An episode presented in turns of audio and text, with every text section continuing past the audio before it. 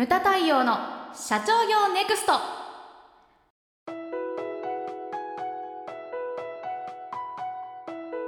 広信さん私聞きたいんですけど、はい。あのよく社長さんが、はい。あの幹部には経営感覚を求めるっていう言葉をよく耳にするんですけど、はい。ね。聞きますよね？私私も言います。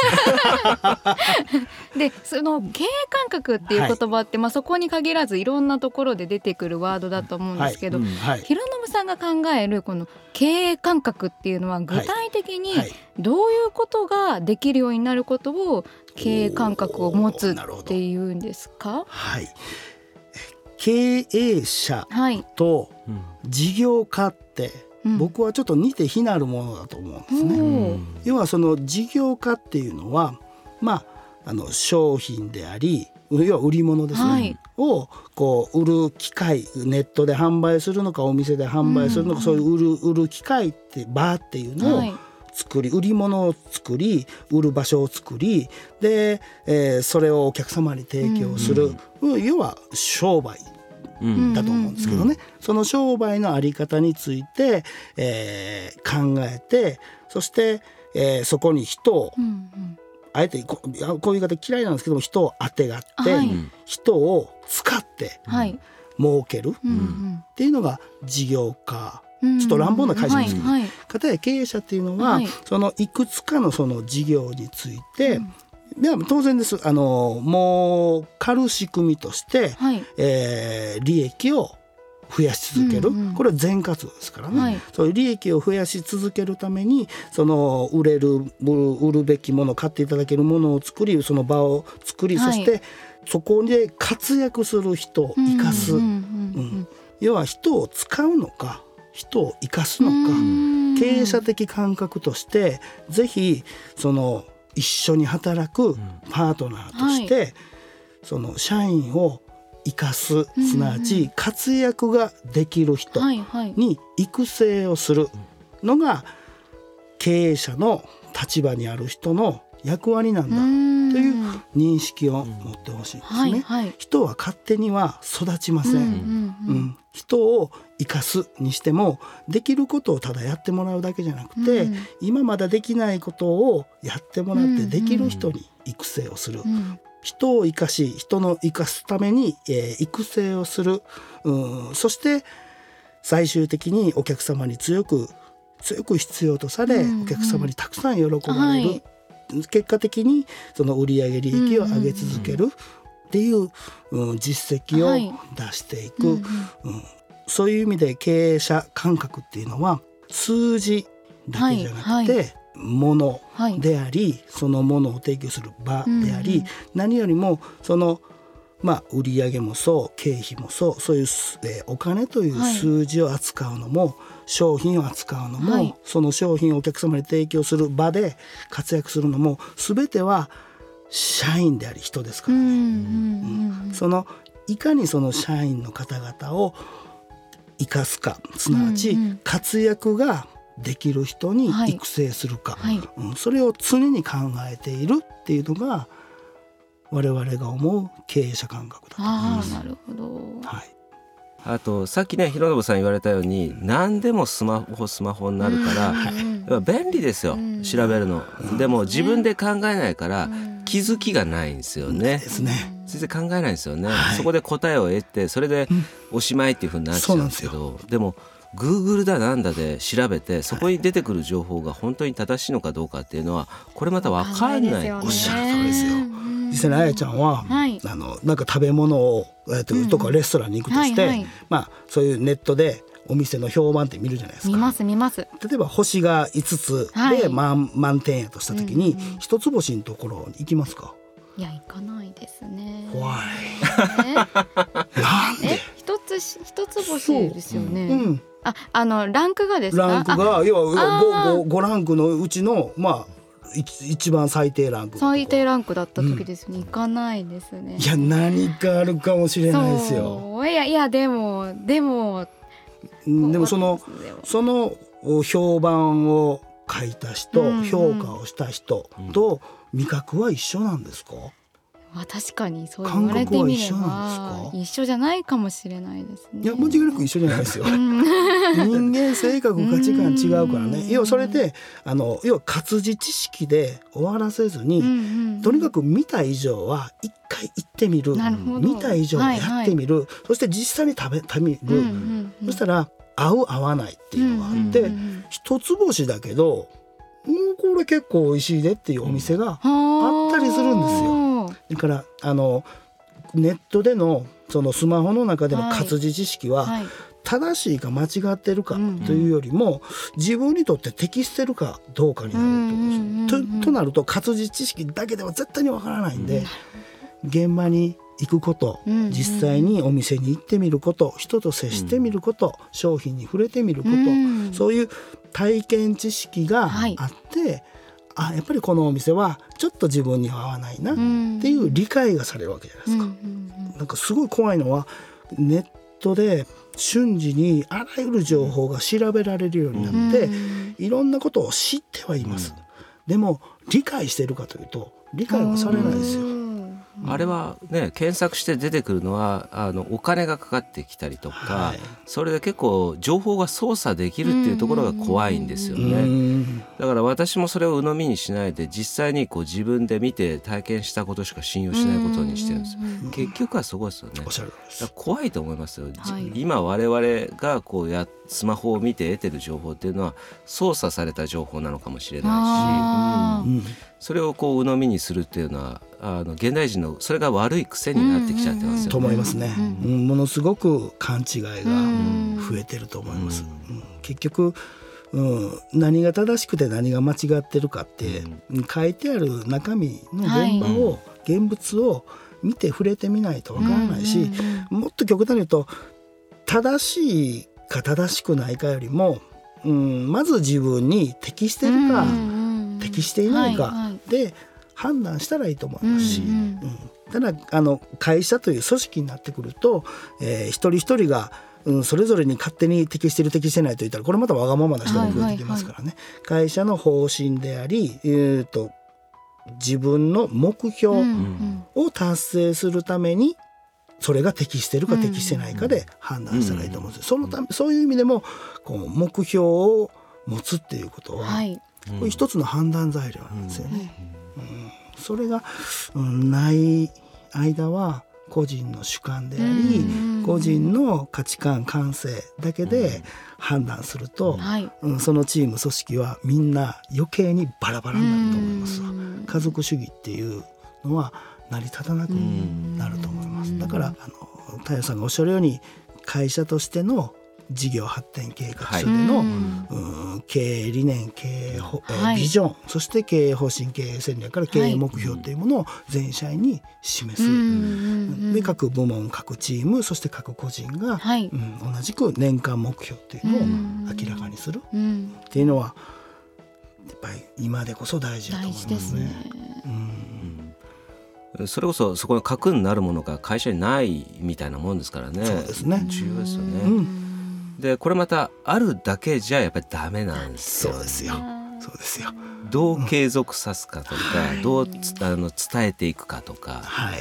作ってからが僕は勝負だと思うんですよね計画書っていうのは。うんそれをどうやって浸透させていくか。まあはあの全くない会社がはい初めて作りました、そこからどんくらいかかるかって言ったら僕は最低5年ぐらい、浸透するのうにね。んうん今やっぱりあるのがですねあの社内に例えばですよ息子が2人いるはい。で長男に今ある会社を継がせる、んで今の時代ですからねその次男はどうするかって言ったら、はい M&A した会社うんのトップに将来したいと。で M&A した会社っていうのはいろいろな理由があるわけですよね。はい。例えばその後継者不足っていうのがうん今ものすごい問題になってます。すねはいそれからやはり業績が悪いとかさまざまな理由があるわけですよね。はいで全く計画書がないところで初めてあの、まあ、計画書を作ってはい。でやるから太陽さん公園に来てくれって言われて行ったことがあるんですけれども,、はいもうびっくりしました。これ本当に同じ会社かと思って。ああ、なるあの、ほどね。えあの M&A した方の会社に行った時に、こんな違うんだと思って、まあ、トップが違え違えばこれだけ違うっていうのも分かりましたし、うん。でもうそこはですねもう4年になります。うんで去年3年の時に3回目の発表会で私講演したんですけれども、はいあの1回目と3回目ですね。うんで3回目行った時には結構変わっててびっくりしたんですよ。だから5年いや最低5年かかるなってね、やはりその自分の体験からもそういうふうに思いますね。あおっしゃる通りですね。うん実際にその事業発展計画書をこう作り、うんで経営計画発表会というものを催してうん。全社員に知らしめる、でもそれが、うんセレモニーで終わってしまってて、っていうのがやっぱり多くて1年間ほったらかし、はい。で全社員に事業発展計画書っていうのを配布はしてるんですけども、うんはい。1年経っても綺麗なまま それあります。手垢がついてないと。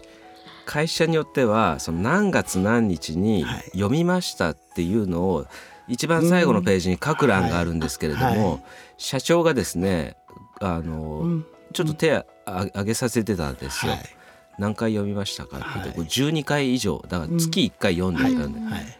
月1回以上読んでた人が3人ですかね、まあまあ10人規模の会社ですけれども、まあねレストラン飲食業で、まあ、10分の3なるほど。まあそれはいい方なのかもしれないですけれども、うーん。なるほど。実際に自走経営という名の、まあ、人材育成の仕組みとして、やっぱり主には人材育成のための目標管理というものにまずは取り組んでいただく、その中で、えーチャレンジシートというツールで年間目標と年間計画を掲げて、さらにランクアップノートというツールで月間目標から月間計画週間目標から日々の行動計画っていうのを立てて、それがプランでで実践すればその日その時の実行すればそれなりのちっちゃな結果出ますから、その結果を捉えて、えー反省としはい。て振り返りをして改めるべき行動を見出すというのに、まあ、取り組もうということで取り組んでいただいている会社ももう数多くあるんですけれどもね、やっぱり1年目はなかなかその目標がうまく書けない、うん。当たり前なんですよ、うまく書くことができない人たちが取り組むわけですから、はい。でも取り組んでみる目標を書こうとする、はい。計画を立てようとする。そしたら必然的に事業発展計画書を見ないと何書いていいかわからないからね。ですよね。うん、だからあの本当にあのこの事業発展計画書がまずああること自体が、ん。うんと我々が目標管理を推進するという意味では非常にありがたいんですよね。うん、ただそのまずはそのチャレンジシートやランクアップノートに目標や計画がうまく書けなくてもいいから、はい。事業発展計画書の中に書いてある中で、自分がこれやる必要があるな、うん。これ自分がやらなきゃいけないなっていうのにまずは印をしてくれと。うん。でおっしゃった通り最低でも月に1回はそれを見て、毎月の月間目標っていうのを書くようにしようと、はい。う取り組みをこうしていただくと、うんうん。そうですね。やっぱり3年から5年はかかるかな。うん。でもうまくいってる会社の共通点あの見るとですねやっぱりへあの発表会やってはい。で社員から社長の方にですね、うん。自分の役割が分かりましたっていうふうに、うん。ああ締めたもんですね。そういうふうに言われましたって言って、こう報告に来てくれる方が結構いらっしゃるんですよね。なるほど。そういう会社はやはりうまくい。い方向にすごい転んでは良くなってますね。そうですね、ん。うん。社員一人一人が、うん少しずつですけど、はい。自分の立場って何やったっけ、うん。って考えてで何等級という格であり、えー何々職という役職だったら、はい。ああこれをしないといけないなうんっていうふうにやっぱり考えたら気づくわけなんですよね。うん。うん、その考えるきっかけとして目標管理っていうものに取り組んだらいいと思うんですけども、あのやっぱりその会社のその社員の方々が、うん、必然的に自分の立場から来る自分の役割として本当にあの事業発展計画書にはもう本当にそのうん。ヒントの山ですからね。あれさえ見れば、うんまあ、答えはあれかもしれないですけども、そこにはほぼほぼ答えに近いヒントとして何をすべきなのかうん。っていうのが書いてあるんでね、そうですね。うん。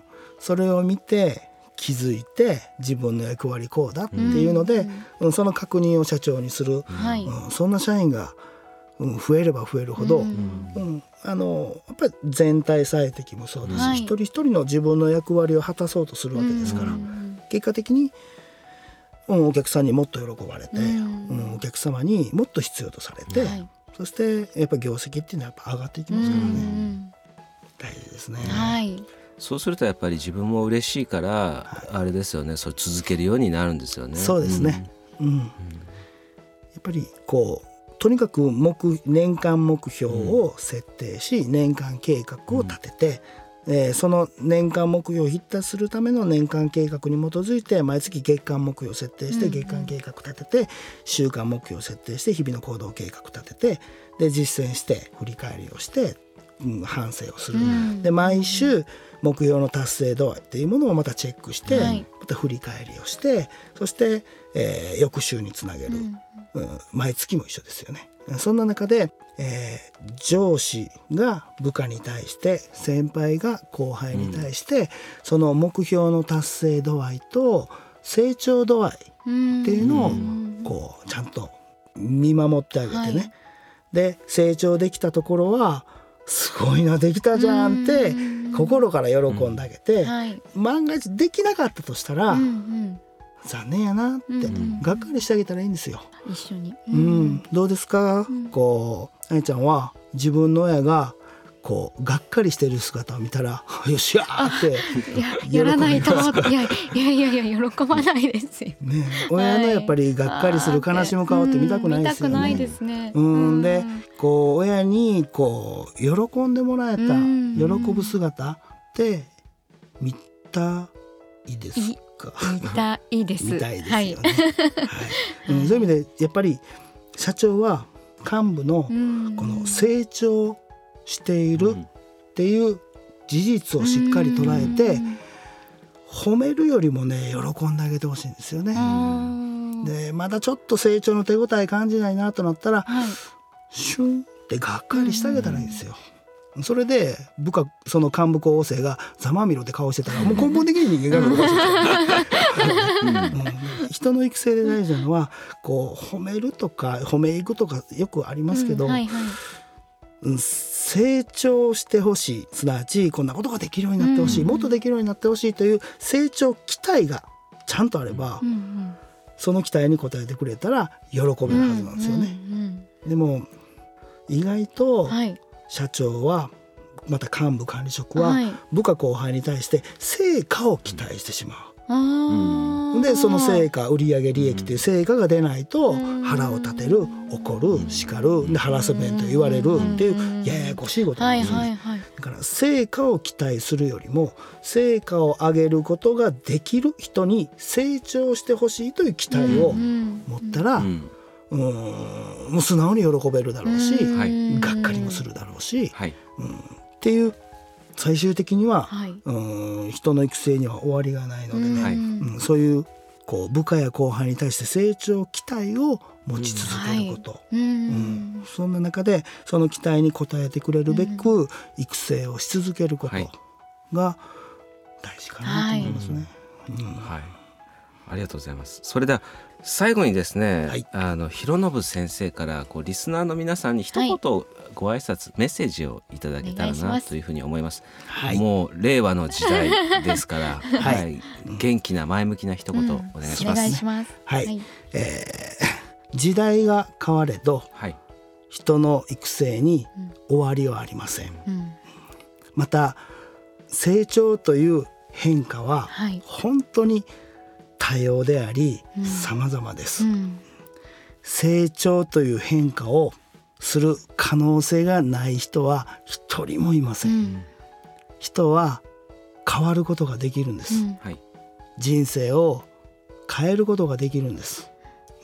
どうか部下後輩の成長という変化の可能性というものに対してこう諦めずにはい期待を持ち続け、うん育成という、うん関わりを持ち続けてもらえたら必ずあなたの会社は発展し続けると思います。お互いに成長したねっていう喜びをこう分かち合える時間があればいいですよね。そんなことをはい、願っております。はい、最後に素敵なメッセージをいただきました、え。ー東川博信さんでした。本日はどうもありがとうございました。ました。ありがとうございました。ムタ太陽の社長業ネクストは全国の中小企業の経営実務をセミナー、書籍、映像や音声教材、コンサルティングで支援する日本経営合理化協会がお送りしました。今回の内容はいかがでしたでしょうか？当番組で取り上げてほしいテーマやご質問などございましたら当番組ホームページ上からお寄せください。お待ちしております。それではまた次回お会いしましょう。